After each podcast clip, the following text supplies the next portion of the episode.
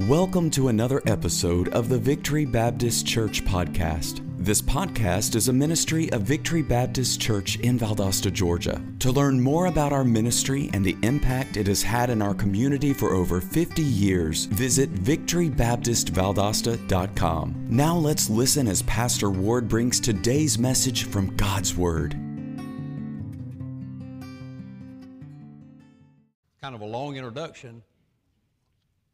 But I want to I want to look at something that's said. We're not going to look at all six verses tonight, but just the second verse and the third verse. We'll read the first, second, and third verse of Psalms 23. The Lord is my shepherd; I shall not want. He maketh me to lie down in green pastures. Look at this. He leadeth me beside the still waters. What a great message there. He restoreth my soul. And then he goes back to it and he said, He leadeth me in the paths of righteousness for his name's sake. Twice in our reading tonight, we have the words that are given to us He leadeth me. We have an, a whole song in our songbook that's on the subject of He leadeth me. He leadeth me. And so I want to take just a few moments tonight. I know we're supposed to be in a book of Revelation. We're supposed to be in chapter number eight. We're supposed to be looking at the opening of the seventh seal. And I'm working on that. I really am. I didn't, I didn't come to a log jam or anything along that line, but I know that, uh, and I've experienced this before, that if you just stay with it week after week after week, and you, if, you, if you spend seven or eight Sunday nights in uh, chapter number six through chapter number 19, it's going to be very depressing. Some of you are going to be back on your anxiety pills if we st- spend a whole lot of time there. And so I'm trying to put a whole package together that's, that summarizes um, the woes and, and the trumpets and the seals and uh, all the catastrophic things that are, that are happening. So we can go through that part of it kind of quickly because I really want to get to the things such as uh, the millennial reign of Christ, our entrance into heaven, uh, the marriage of the Lamb, uh, but all that has to be, and I don't want to touch all of it, but uh, uh, you know, we need to at least uh, have a little bit of discovery uh, in those sections of, um, and so for that reason tonight, the Lord just led me to go into in a different direction. And, uh, and so he leadeth me. He leadeth me. And so our thought tonight is the leadership of the Lord. That's verse number two and verse number three. The leadership of the Lord. There's a companion verse found in Psalms 31 in verse number 3 thou, For thou art my rock and my fortress. Therefore, for thy name's sake, lead me and guide me. Well, what great verses. And so he leads me beside the still waters, and there's purpose in that. And he leads me in the paths of righteousness, and there's an obvious pers- uh, purpose in that as well. Now, we're going to look into the details of, uh, of the subject tonight the Lord's leadership, the leadership of the Lord. And uh, there may be some uh, places that we go, some places that me, He might lead us. And I wrote down three of them. The first one's found in the book of Matthew. If you turn over in the New Testament, in the book of Matthew, chapter number four, Matthew, chapter number four, He may lead us through temptation. And and uh, when you see the word temptation in the scripture, uh, there's a lot of uh, synonyms that go along with that, uh, like trials and troubles. And uh, there's another one, I can't think of what it is. But uh, temptations and trials and troubles, I think they all begin with a T. I'll get you the other one a little bit later. And so sometimes we go through temptations in life. But we can be mindful of this the Lord that leadeth us, He leads us, and I want to emphasize the word through the temptations. Notice what it said, and I want to read these verses, and uh, we'll not uh, spend a lot of time here as our time's already getting away. But then in, um, in chapter number four, the book of Matthew, in verse number one, then was Jesus led up of the Spirit into the wilderness to be tempted of the devil. And when he had fasted 40 days and 40 nights, he was afterward an hungered. And when the tempter came to him, he said, If thou be the Son of God, command these stones to be made bread. But he answered and said, It is written, Man shall not live by bread alone, but by every word that proceedeth out of the mouth of God.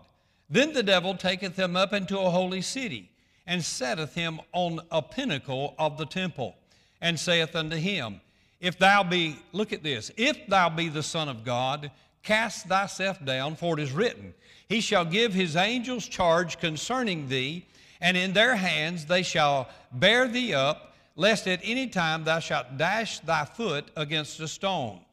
Verse number seven, and Jesus said unto him, It is written again. I'm telling you, he leads us through the temptation, and there's some keys to it. Thou shalt not tempt the Lord thy God. Again, this persistent devil, the devil taketh him up into an exceeding high mountain and showeth him all the kingdoms of the world and the glory of them, and saith unto him, here he, here he is uh, giving his politician style lie. He said, All these things will I, I give thee. He didn't own them. He couldn't give them Jesus. Jesus already owned them. If thou wilt fall down and worship me. Then saith Jesus unto him, Get thee hence, Satan, for it is written, Thou shalt worship the Lord thy God, and him only shalt thou worship. And the devil leaveth him, and behold, the angels came and ministered unto him. Now, this temptation uh, is um, uh, given to us here in Matthew chapter number four. Uh, there's several things. Uh, first of all, we see that he is being tempted. That's in the uh, early verses, verse 1 and verse number 2. But the target of the temptation, you don't have these notes on the screen, I have them written in the margin of my scripture. The target of the temptation is three things it is his identification in verse number 3 if thou be the Son of God, his reputation in verse number six, and his dedication in verse number eight. There's also the time of the temptation. It was after, and get a hold of this now, it was after a great spiritual experience. In chapter number three, in verses 13 through 17, we have the story of the voice that comes down from heaven and said, This is my beloved Son, and who I'm well pleased, and Jesus is baptized. He's just gone through a great spiritual experience. Some of you have.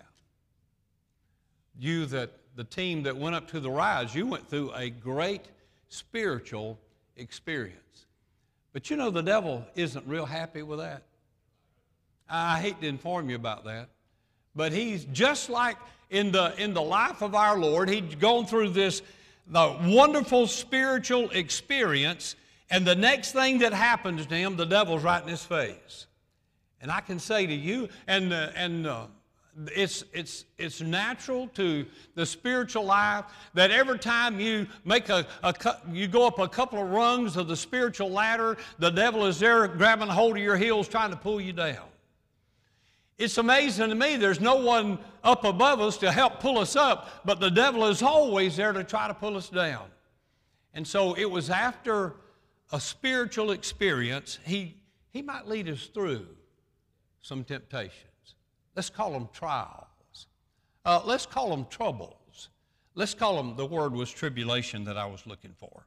Don't matter when you get it, just so you get it. Sometimes it might be in the middle of the night. And not only was it after a spiritual experience, you need to write this down, but it's before a spiritual endeavor. Look way down in verse number 17. I don't know if we have that verse in our notes. Look in verse number 17. From that time, Jesus began to preach and to say, Repent, for the kingdom of heaven is at hand. So, right in the middle, right in the middle, on this side, he had just gone through this wonderful spiritual experience, and, the, and God, the, his Father, was pleased with him. He's baptized, he's ready for the ministry, and, and then in the middle of that, there's this trial and this tribulation, and it happens just before he gets ready to go out and began his preaching ministry. I tell you, preaching is important. Not because the Lord called me to be one, but preaching is important. And uh, listen, God only had one son, and He called him to be a preacher. Isn't that amazing? I know that he's a great teacher, but he's also a preacher, and he began to preach, Repent, for the kingdom of heaven is at hand. What a message.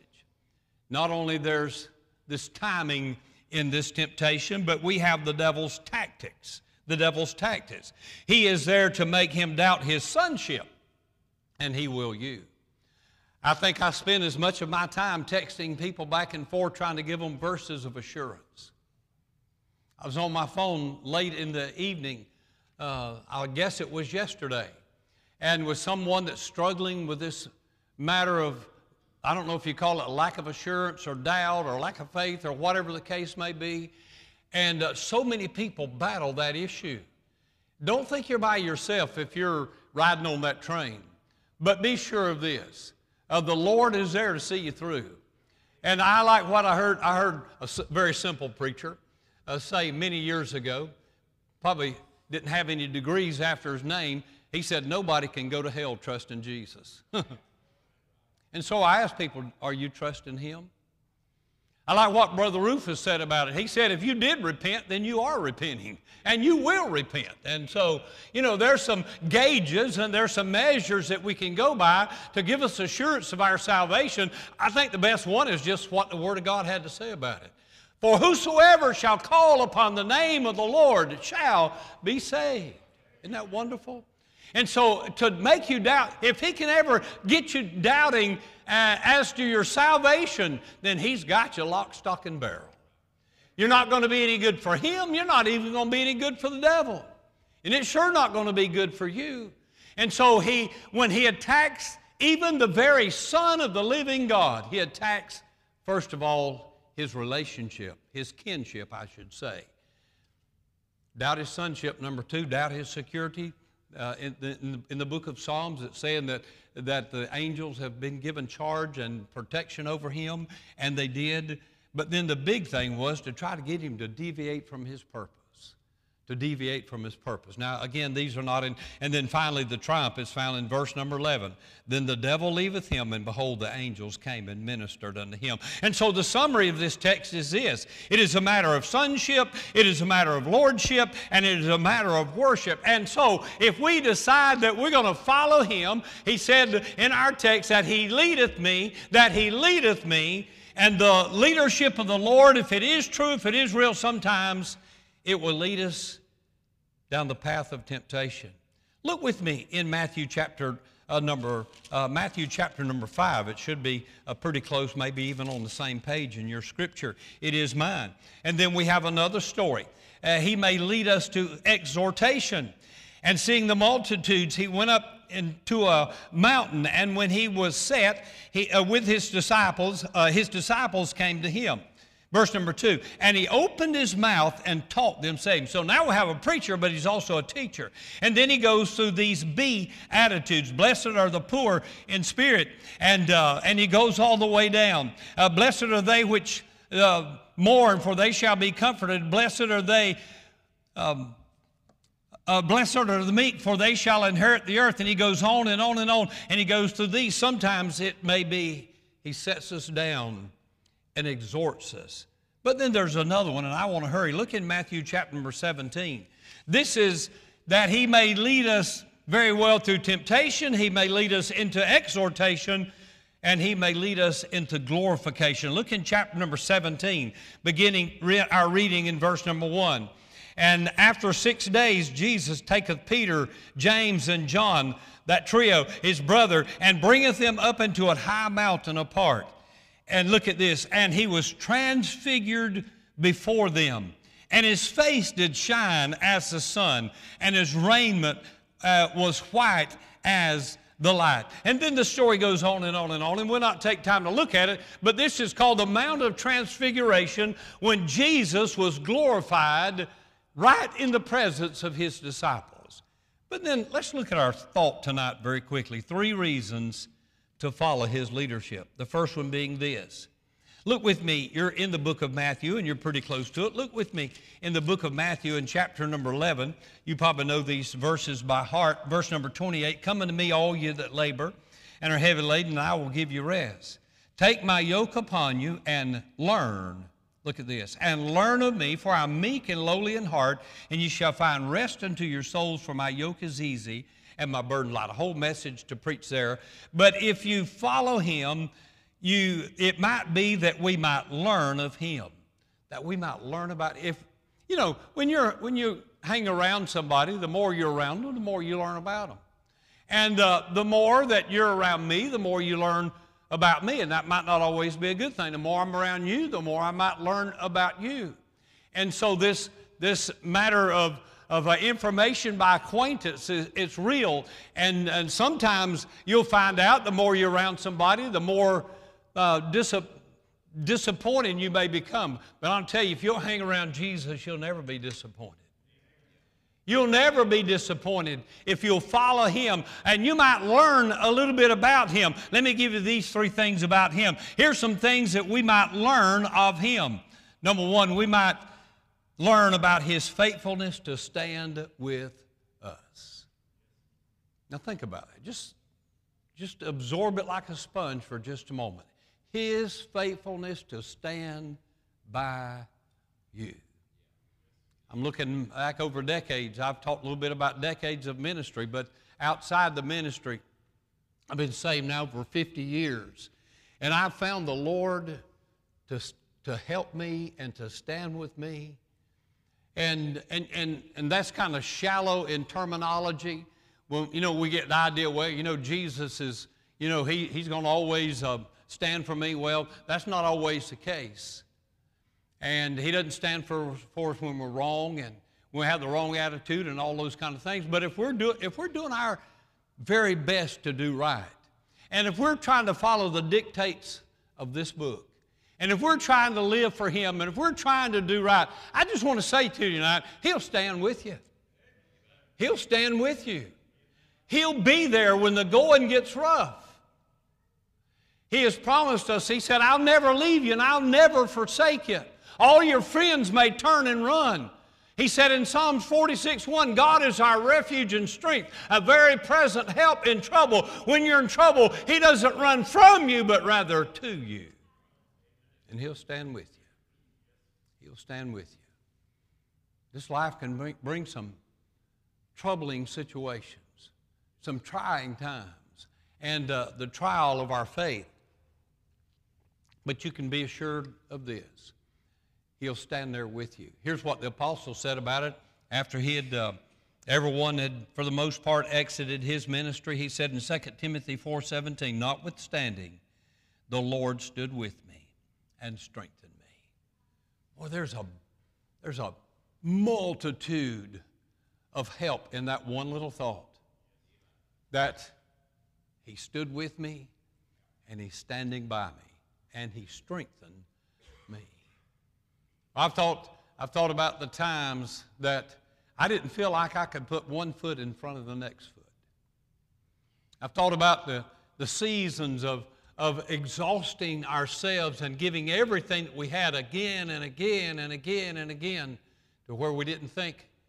And, and I, have I've had those seasons in my Christian life where, you know, you, you get the feeling, well, am I the only one that's really concerned about this? But you can be sure of this He's forever standing with us. He said in Acts 27, in verse number 23, 4, there stood by me this night. This is when they're at, at in the uh, ship at sea. The storm is raging. Oh, Euroclydon, that powerful uh, storm has, has uh, risen on the sea. And the, and the ship is tossed, and, and, uh, and their lives are threatened. But the Bible said this about it even in the midst of the storm, for there stood by me this night the angel of God, whose I am and whom I serve.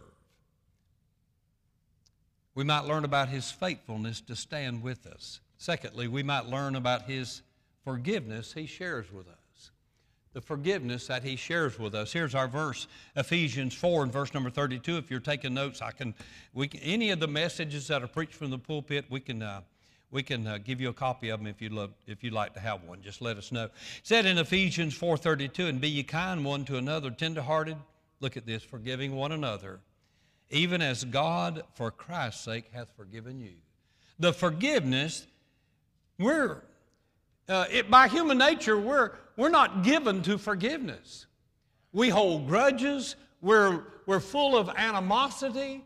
Uh, we'll, we'll, we'll, we'll carry a, a matter weeks and months and years, and sometimes it's, it's a very small, insignificant thing, but we'll let it fester and we'll get bitter over it, and then it grows and it grows and it grows. And homes have been destroyed by simple little things that should have been forgiven. Churches have been destroyed by simple little things that should have been forgiven. Lives have been destroyed by simple little things that should have been forgiven. You know what I'm talking about? Somebody should have stood up and said, I'm sorry. Somebody should have said, I'm wrong. And, and, uh, and so there's this whole matter of forgiveness. And it's a forgiveness. You can't do it. I can't do it. Sometimes we can, sometimes we cannot. But in the Lord Jesus Christ, we can forgive anything and everything and anyone. I don't understand how people do it.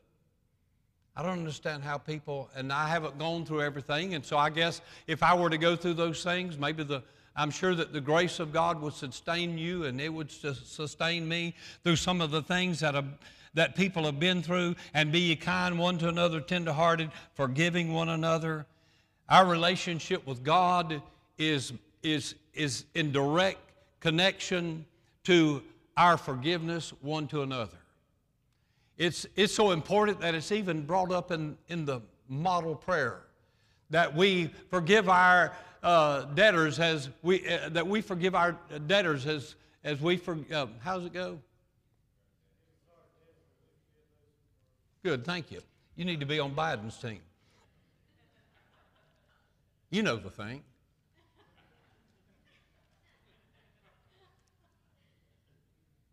Forgiveness.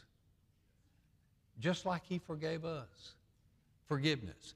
Let's, go, let's move on quickly tonight. 2 Corinthians uh, chapter 2 and verse number 10. For whom ye forgive anything, I forgive also.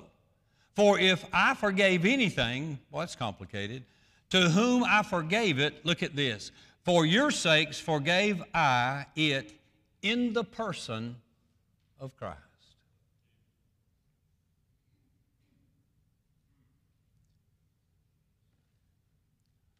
They say that unforgiveness is a poison that we feed ourselves.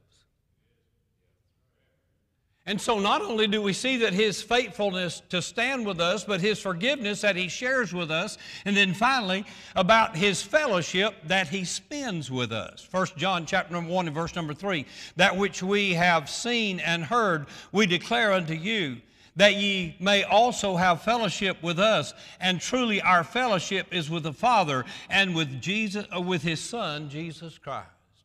The fellowship. You know, if we follow Him, He leads us, and if we'll follow Him, we might learn some things about Him, about His faithfulness to stand with us, about His forgiveness that He shares with us, about His fellowship that He spends with us. But then, secondly, we might also learn to lean on Him. One of my favorite passages out of the Old Testament, Proverbs 3, 5, and 6. Trust in the Lord with all thine heart, and lean not unto thine own understanding.